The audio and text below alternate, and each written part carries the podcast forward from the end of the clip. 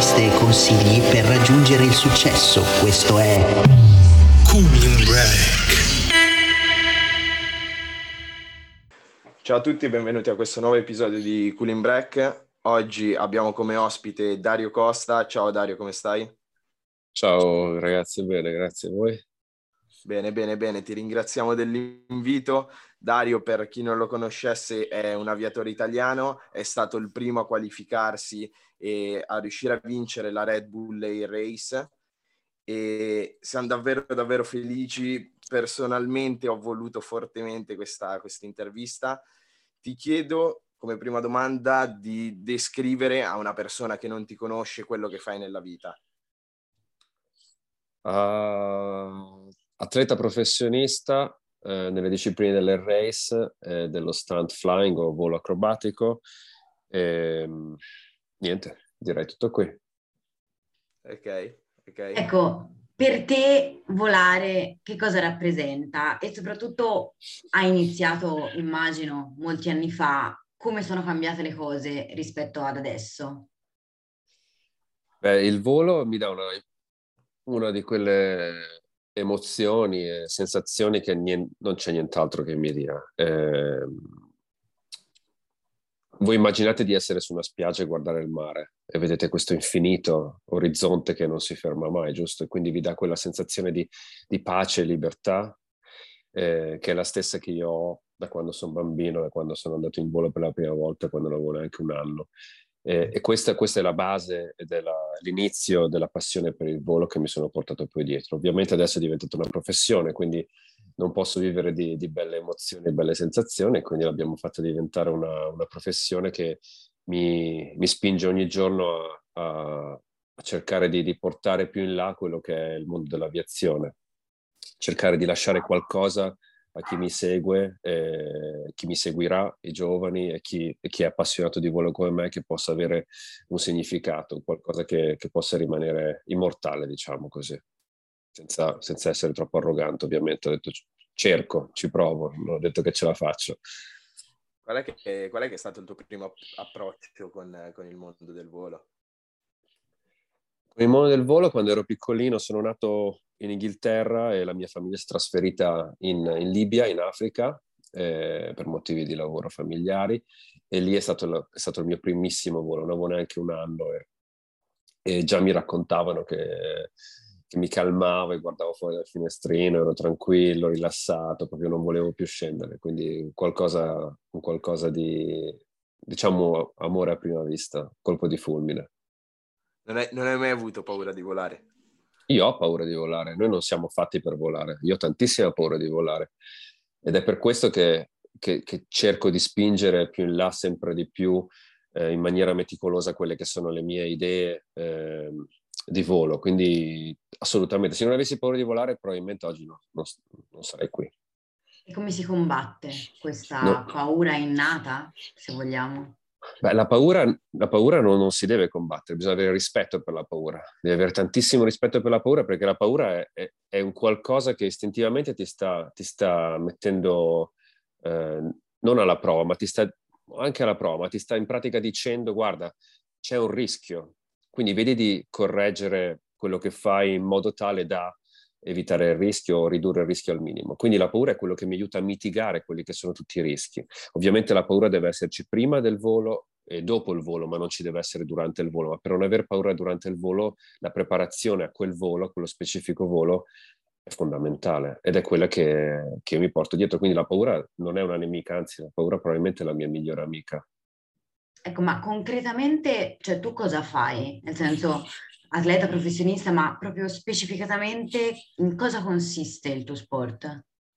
L'air race, eh, la disciplina sportiva agonistica che è l'air race, è una gara di velocità, esattamente come la Formula 1 o la MotoGP. L'unica differenza è che nei tracciati si gareggia uno alla volta e non tutti insieme, quindi non c'è questo, questo scontro col rivale diretto, sarebbe troppo pericoloso, i tracciati non sono fatti abbastanza uh, grandi per poter per poter eh, dare la possibilità a più di un velivolo di, di gareggiare.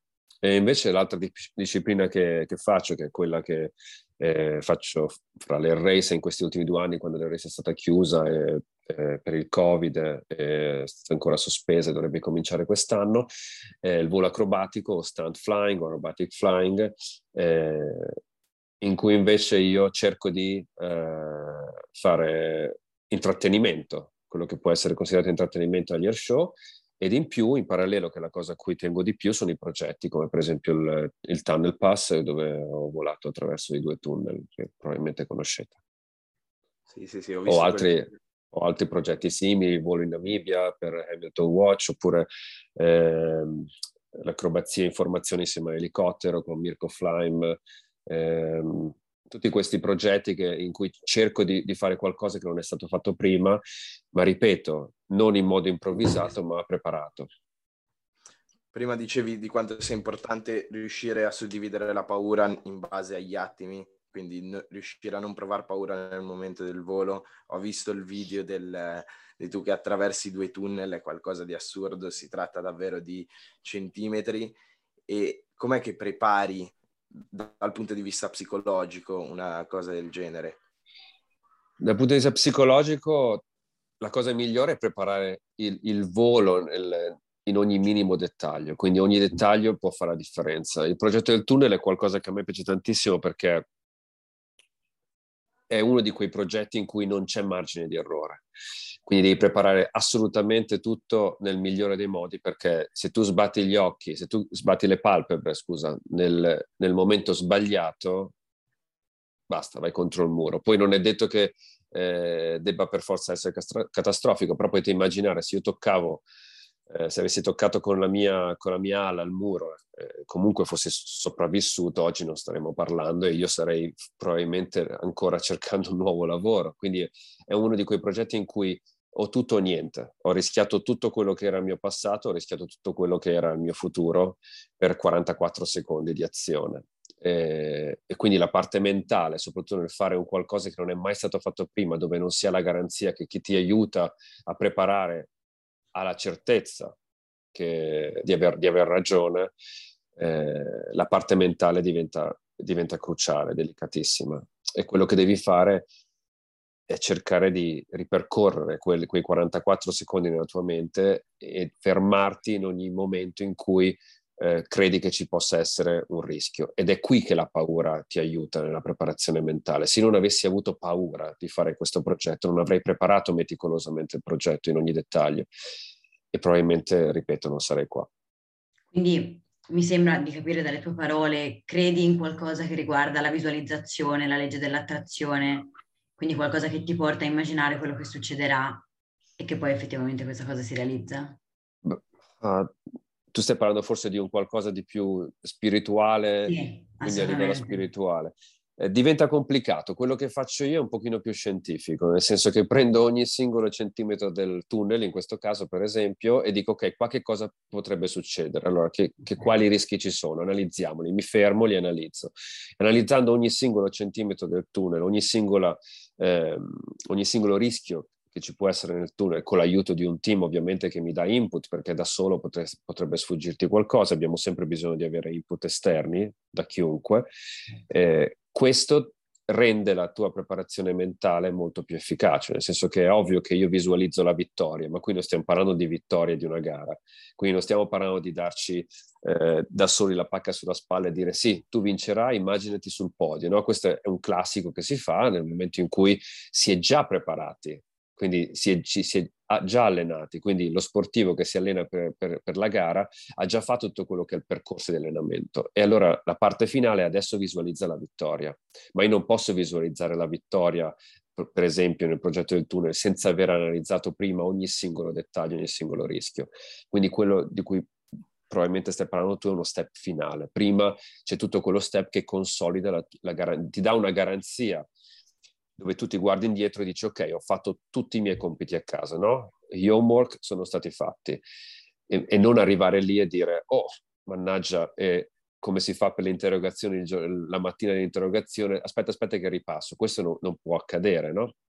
E non, e non, puoi permettere che accada. Quindi fai i tuoi compiti a casa e poi dopo visualizzi la vittoria perché sai con certezza, o almeno sei sicuro al 99% di aver fatto tutti quanti i compiti a casa. Nel tunnel è diverso che da una gara, nel senso che nella gara io so assolutamente che cosa serve preparare, no? Mi alleno fisicamente, alleno le mie skill sull'aeroplano, imparo il percorso nel migliore dei modi, me lo visualizzo in, in, in testa quanto voglio, ma per il tunnel è un qualcosa che io non potevo fare prima, è un qualcosa che non, non ha mai fatto prima nessuno. Quindi noi non avevamo la certezza al 100% di aver analizzato tutto, però c'è poi alla fine una, una, base di fiducia scientifica in quello che erano le nostre analisi. Quindi mentalmente è stato molto più difficile il tunnel che qualsiasi altra gara, dove sapevo, ok, se faccio questa linea con, a questa velocità, mettendo le mani in questo modo, la manetta in quel modo, uso i piedi in questo modo, allora vinco, no? Il tunnel no, non sapevo, non sapevo al 100% di vincere, ma sapevo al 100% di aver fatto veramente tutto quello che era il mio potere per prepararmi. Ci sono stati dei momenti nella preparazione di, di questo evento dove avresti voluto dire oh, forse sto andando oltre, è troppo per me, non, forse ha senso smettere, ho troppa paura.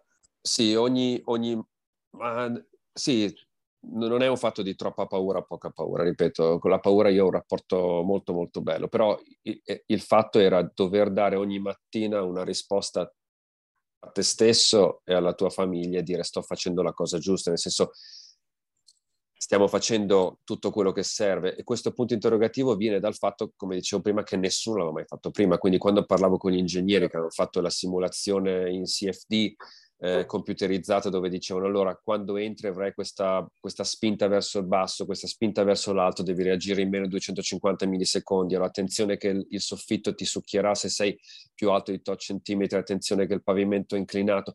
Tutte queste cose erano tutte stime ovviamente su carta, però sono una, una persona che crede tantissimo nella scienza, sono un appassionato di fisica, ehm, volo perché ci sono stati scienziati e persone che hanno molto intelligenti che hanno elaborato tutto e quindi riusciamo a volare. Quindi mi sono fidato, ma questa fiducia ovviamente ha un limite, no? che è il limite umano di cui parlavamo prima. Quindi mi svegliavo ogni mattina e andavo a letto ogni sera con il punto interrogativo. Siamo sicuri che andrà come pensiamo, siamo sicuri che, che sarà così, però quello che mi ha portato avanti è che quando io avevo un'informazione dagli ingegneri, la mia preparazione era assolutamente perfetta per quello che era la stima degli ingegneri. Questi ingegneri mi hanno detto devi essere più veloce di 250 millisecondi, io ero più veloce di 250 millisecondi. Non sono andato lì col dubbio di non essere più veloce di 250 millisecondi. l'unico dubbio era gli ingegneri hanno detto, hanno, hanno fatto bene i calcoli, il computer ha fatto bene i calcoli e quello è un dubbio che purtroppo io non, non pot- nessuno poteva darmi la certezza. E la tua famiglia com'è che vive questa tua passione? Cosa ne pensi? Um, beh, vive bene e male, ovviamente. Il tunnel è stato un, un progetto che ha portato via un tunnel. Il tunnel è un progetto che io ho dal 1992 in testa, quindi sono 29 anni, 30 adesso anni ah, che... che voli in modo, in modo professionistico? In modo professionistico? Io ho finito i brevetti che avevo iniziato a insegnare a 21 anni, teoria al liceo, okay. eh, tecnico aeronautico.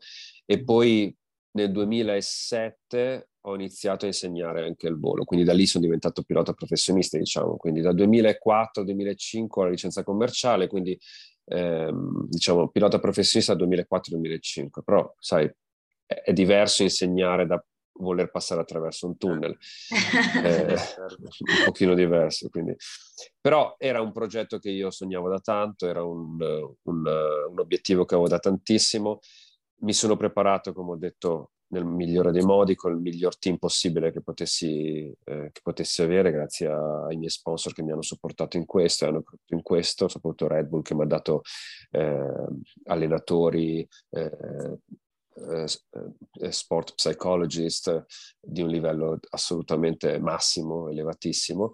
E quindi, insomma, la famiglia vedeva che la preparazione c'era, quindi vedeva che non stavo la mattina, diciamo, davanti alla televisione, il pomeriggio andavo fuori con gli amici, vedeva che dalla mattina a sera per, per un anno, per 14 mesi mi sono preparato solo per questo progetto, quindi c'era fiducia, ma poco prima ovviamente scoppia un po' la paura, no? La paura, quella paura che per la quale tu non puoi, non puoi costruire niente, non puoi, non puoi, come nel mio caso, lavorare, preparare. È una paura passiva che purtroppo devi accettare e basta. È andata bene. Eh, sì. Cosa succede nella tua testa quando tu sai che in 44 secondi c'è di mezzo il tuo presente, il tuo futuro e il tuo passato? Cioè, cosa ti fa dire ok, lo faccio? Io di quei 44 secondi non ricordo quasi niente, ne ricordo tre per esempio, giusto per dare un'idea. Sì, ero, si dice in the zone o in the flow, no? Eh, ed è la stessa cosa che mi accade quando sono nel, nel, nel, tracciato. Appena passo lo start gate, sono in the zone, sono completamente in una, in una fase robotica, mentale, nel senso che applico quello che ho preparato quando, son, quando, mi, quando ho fatto i compiti a casa, ovviamente, e poi mi ritorna tutto eh, quando, quando, esco. Tra l'altro dal tunnel sono uscito dal, dal flow 16 secondi dopo, anche eh, si vede dal video, se uno cronometra da quando inizio a esultare mi rendo conto di aver finito, sono passati altri 16 secondi dall'uscita, quindi non è stato immediato da quanto ero all'interno del flow. Eh, quindi sì, chiudi il tettuccio, accendi il motore e, e il tuo cervello switcha completamente, entra, entra, in quello che tu ti sei visualizzato, come dicevamo prima, per tantissimo tempo e vai, vai in modo, vai, vai, in autopilota praticamente. Poi ci sono tre secondi in cui, eh, ci sono tre eventi in cui ho dovuto reagire eh, a un qualcosa di inaspettato e allora mi ricordo quei tre singoli secondi, però non, non, mi, ricordo, non mi ricordo altro. Era questa la domanda oppure la domanda era più specifica sui 44 secondi, cosa mi fa rischiare in 44 secondi la mia vita? Eh, sì, entrambe, nel senso sicuramente anche questo che hai detto è molto interessante, cioè questo annullamento quasi di tutti i tuoi pensieri, è una cosa che anche altri sportivi ci hanno detto in un percorso, appunto una gara, però è così, la domanda riguardava anche quello che pensi prima di dire ok, in questo momento sto rischiando tutto? Sai, eh, la realizzazione di un sogno penso sia quasi, quasi come un quasi come il perché di una vita intera. Quindi quando io ho avuto la possibilità di realizzare un sogno che avevo da quando avevo 12 anni, eh, non ci ho pensato, non ci ho pensato nemmeno, nemmeno due volte, nel senso che ho detto eh, facciamo subito, no? Anzi, l'ho proposto io, quindi non, non è che me l'hanno chiesto. Eh, non, ho avuto, non, ho avuto, il dubbio lo faccio o non lo faccio, ho avuto solo il dubbio lo sto facendo bene o lo sto facendo male, o lo posso fare meglio. Questo è l'unico dubbio che ho avuto. E questo per ogni singolo sogno che ho avuto, idem per il volo, idem per, per tutti gli altri progetti. È ovvio che se il progetto o, o l'idea o una, un'idea di questo livello di pazzia ti viene proposto, allora è molto diverso, no? Allora ci devono essere delle giustificazioni molto più eh, extra, extra spirituali. Allora ci deve essere magari, lo faccio per i soldi, no? Lo faccio per la fama, lo faccio per, eh, per dare un futuro alla mia famiglia migliore, no? Questo, quello è un diverso, quella è una cosa diversa, ma in questo caso eh, in quasi tutti i miei progetti è un qualcosa che io volevo fare, che io avevo lì dentro me, eh, nel cassetto, e volevo fare, non aspettavo altro. Ogni giorno mi chiedevo, ok, lo possiamo fare adesso? No? E quindi non c'è il dubbio, non c'è, quella domanda non, non, non, te la fai. Ed è per questo che da fuori sembri un pazzo. No? Da fuori si dice, ma sei stato un pazzo a farlo? No, in realtà ho solo realizzato un sogno. Poi il mio sogno ovviamente può essere considerato un sogno, un sogno fuori dalle righe. Che, che, consiglio daresti alle persone che hanno un sogno così grosso come, come, quello che è stato il tuo? Probabilmente se l'avessi raccontato fin da subito quando hai iniziato a sentire questa, questa volontà nel realizzare quello che poi sei riuscito a fare, la maggior parte delle persone avrebbero detto infattibile, impossibile, non, non c'è la possibilità nel farlo. Cos'è quindi che tu consiglieresti dalla tua esperienza? Per una persona che ha un sogno davvero tanto grande affinché possa realizzarlo. Se, senza, senza, sogni realizzati no, non staremmo nemmeno parlando al telefono oggi, nel senso che non ci sarebbero i telefoni. Quindi noi, noi tutta l'evoluzione eh, è basata su persone che hanno realizzato sogni, che hanno realizzato idee eh, pionieristiche, che hanno realizzato un qualcosa che dal fuori sembrava pazzo, che dal fuori sembrava stupido, che dal fuori sembrava inutile. Quindi siamo andati nello spazio, siamo, stiamo parlando in videochiamate a distanza di migliaia di chilometri, eh, quindi que- i sogni vanno, vanno realizzati. Quindi ovviamente i sogni devono essere sani, dico sempre il sogno deve essere sempre il rispetto alla libertà altrui, quindi la nostra libertà finisce dove inizia la libertà altrui, quindi dobbiamo cercare di, di filtrare i sogni, quindi stiamo parlando di sogni, di sogni sani, di sogni che possono aiutare a portare avanti la tecnologia, possono portare avanti eh, l'umanità, possono portare avanti la scienza, possono migliorare la vita, possono, possono dare qualcosa indietro, possono semplicemente eh, togliere un dubbio, no? Come nel mio caso, hanno tolto il dubbio che attraverso un tunnel si può volare effettivamente con l'aeroplano. Quindi magari fra qualche anno i droni voleranno attraverso gallerie perché il pensiero di, pens- di, pensare a droni che volano in mezzo allo spazio aereo senza avere licenze di volo, senza avere un controllo del traffico aereo, a me ancora sembra molto astruso, mi sembra quasi impossibile. No? Quello che si può fare, però, magari un domani qualcuno dice: Ah, ma Dario Costa volò attraverso Galleria. Allora facciamo così: sappiamo che si può volare attraverso Galleria, magari la facciamo un pochino più semplice come Dario, la facciamo perfettamente circolare e ci pass- facciamo passare dentro i droni. Eh, con l'autopilota, no? I, ta- i taxi droni.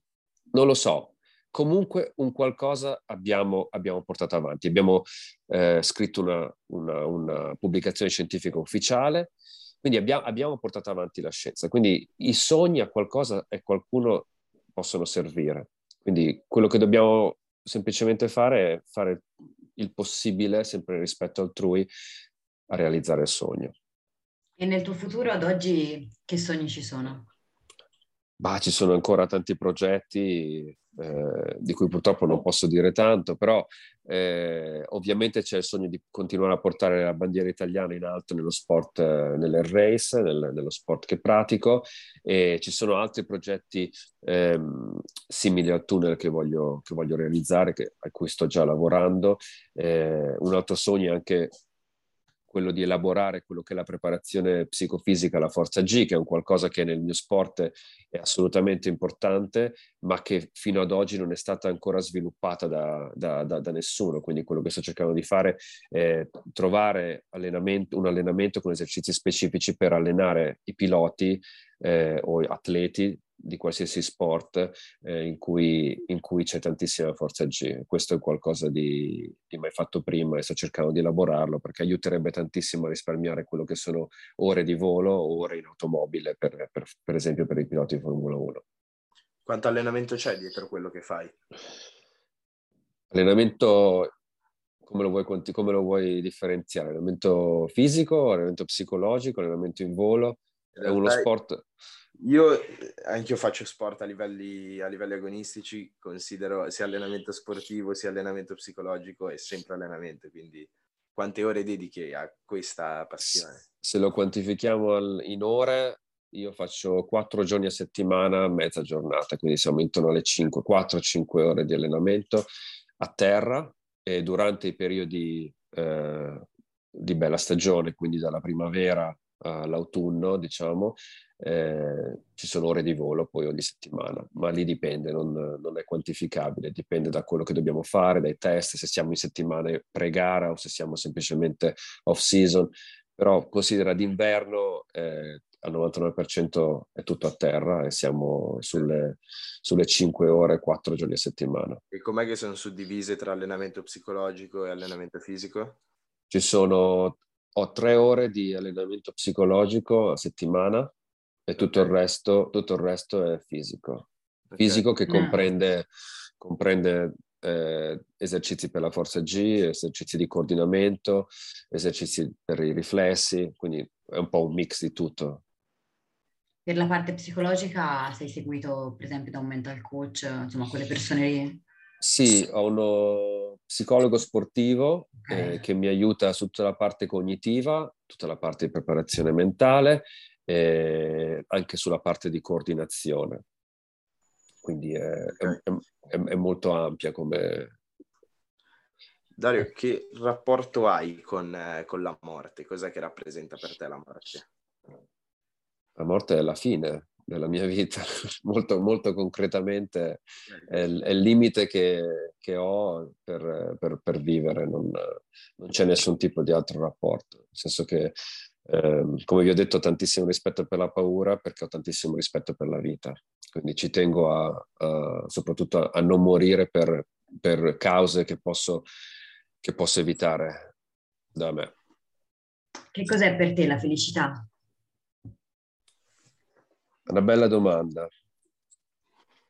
Non so se sapete, ma una volta un, un, un, un giovane studente eh, ha risposto a un professore che aveva chiesto scrivete adesso sul vostro foglio che cosa volete fare da grandi, che cosa volete essere da grandi. E questo studente scrisse felice. Allora il professore si arrabbiò, disse no, non hai capito la domanda. E lui dice no, mi sa che lei non ha capito il senso della vita. Era John Lennon e, e, la penso proprio come lui. Sono cresciuto con questa, con questa frase in testa e questo pensiero in testa e, e quindi credo, credo, di essere una persona molto fortunata perché sono una persona molto felice. Faccio quello che amo, non credo eh, nel talento, non credo che ci sia un talento, ma credo che tutti i giorni quando parliamo e pronunciamo la parola talento la confondiamo con la parola passione. Credo che la passione sia invece un qualcosa che noi abbiamo dentro, come molti pensano sia il talento, ed è un qualcosa che dobbiamo assolutamente cercare di alimentare. E, e questa passione è quello che ci rende felici. Quindi se riusciamo a rendere la passione il nostro quotidiano, allora, allora sono sicuro che saremo felici. E questo per me è la felicità. Dario, qual è la cosa, se dovessi scegliere un evento, qual è l'evento che ti rende più orgoglioso di, di quello che hai fatto nella tua vita? Mio figlio.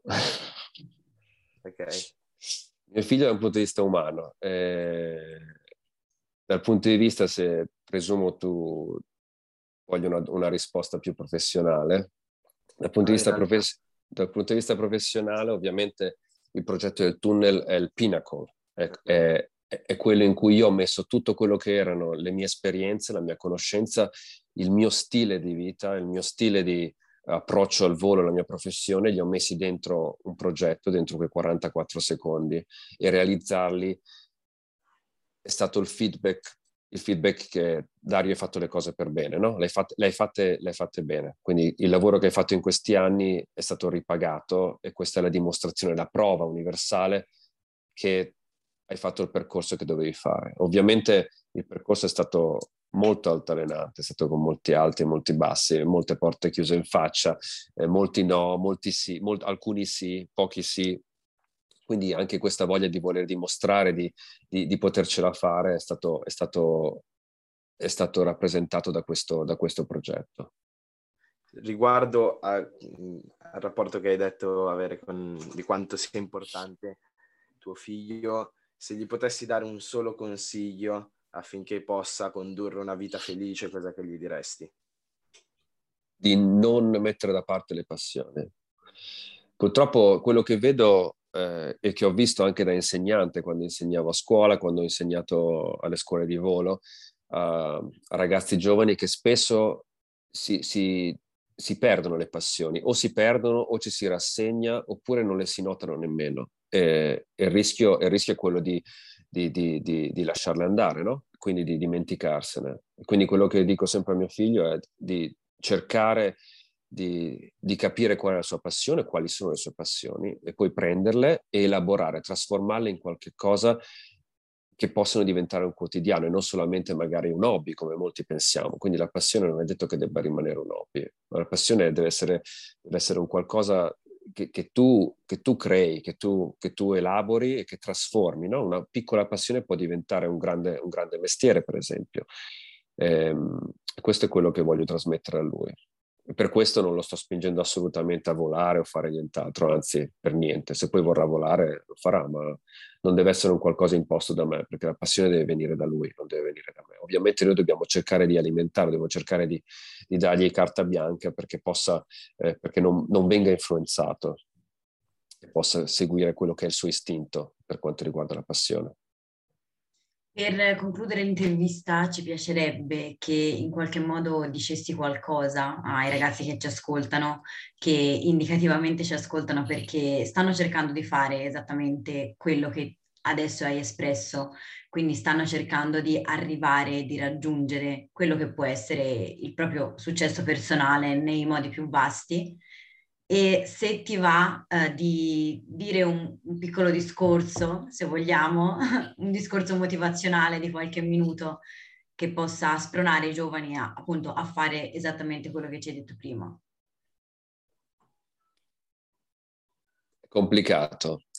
È complicato dare, dare un consiglio perché se io avessi seguito i consigli che mi sono stati dati quando cercavo di, di, fare il pilota professionista, quando mi veniva detto che non ero abbastanza ricco per farlo, non ero abbastanza bello per farlo, non ero abbastanza atletico per farlo, adesso, adesso avrei, avrei, avrei, un altro mestiere, farei un altro mestiere. Quindi quello che voglio, quello che voglio consigliare è di cercare di portare avanti la propria passione a prescindere da quello che ci viene detto, cercare di avere un, un, un, un goal, un target prefissato e dividerlo, suddividerlo in piccoli target, in piccoli step che possono portarti poi al grande goal. Perché pensare, se io a 12 anni avessi detto ok, voglio passare, voglio volare attraverso un tunnel e lo voglio fare subito, sarebbe stato impossibile. Quindi ci ho messo 29 anni da quei 12 anni, quindi da quel 1992. Quindi bisogna avere la pazienza, bisogna avere la tenacia e bisogna avere quella, quella lucidità di dividere in tanti piccoli step quel risultato finale grande che si vuole raggiungere, a prescindere da quello che ci viene detto. Ovviamente possiamo avere dei consigli, ma quello che mi sono sempre detto io è non, non, voglio, avere, non voglio fare lo stesso percorso che ha fatto non lo so, un altro pilota, un altro atleta, un altro eh, eh, pioniere dell'aviazione. Voglio seguire il mio percorso, voglio disegnare il mio percorso. E quello che possiamo fare è imparare dai percorsi degli altri, ma non copiare. Non dobbiamo copiare. Già già la parola copiare è sbagliata. Se copiamo il percorso di qualcun altro, sicuramente non potremo raggiungere il successo di quella persona perché l'ha già raggiunto lui, non potremo raggiungere il target di quella persona perché l'ha già raggiunto noi, lui. Quindi dobbiamo cercare di trovare il nostro target e dimenticarci del talento. Questa è una cosa importantissima che io continuo a ripetere. Dante Alighieri diceva nella Divina Commedia che il talento è in realtà la passione. Il talento è quella voglia incontrollata, quella voglia infinita di realizzare qualcosa. E quella per me è la passione, la, il talento. Dire che Dario Costa ha volato attraverso un tunnel o due tunnel perché ha talento è una cosa stupidissima, impossibile. Io non sono nato capace di volare un aeroplano, non sono nato capace di volare attraverso un, un tunnel non, e non sono nato capace di fare niente di tutto quello che faccio adesso. Quindi l'ho imparato, quindi ci vuole un sacco di voglia di realizzare quei sogni, realizzare quella passione, un sacco di forza e volontà e, bisogna ripetersi, questo è il mio consiglio, quello che dico a mio figlio, ripetersi ogni giorno che il talento non esiste e questo è quello che ti potrà dare la voglia di lavorare ancora più sodo per riuscire a realizzare il, il proprio sogno. La parola talento è, è stata utilizzata troppe volte da troppi esseri umani per rassegnarsi, per dire ok, quella persona è così brava perché ha talento, io non ce la posso fare. Quindi mi dispiace, mi rassegno, no? Non sono nato con quel talento. Quel giocatore di calcio è bravissimo perché è nato così, no? È nato che palleggiava così con la palla. Io purtroppo non ho quel talento. Non è così. Possiamo tutti quanti essere quel giocatore di calcio, possiamo tutti essere quello scienziato, possiamo tutti trovare ehm, un sogno realizzato, no? Quindi questo è importante, è importante assolutamente non rassegnarsi ed è importante cercare di, di, di tracciare la propria strada nella, nella, nella, nel, proprio, eh, nel, proprio, stile e, nella, e nel, nella ricerca della propria passione, non la passione di altri, ovviamente. Spettacolare, ti ringrazio davvero Dari di essere stato ospite a Cooling Break. Grazie a voi. Grazie per aver ascoltato Cooling Break. Vi ricordo che trovate le interviste video su Instagram e sulla pagina Facebook coolingbreak.it. Buon proseguimento e alla prossima. Cooling Break.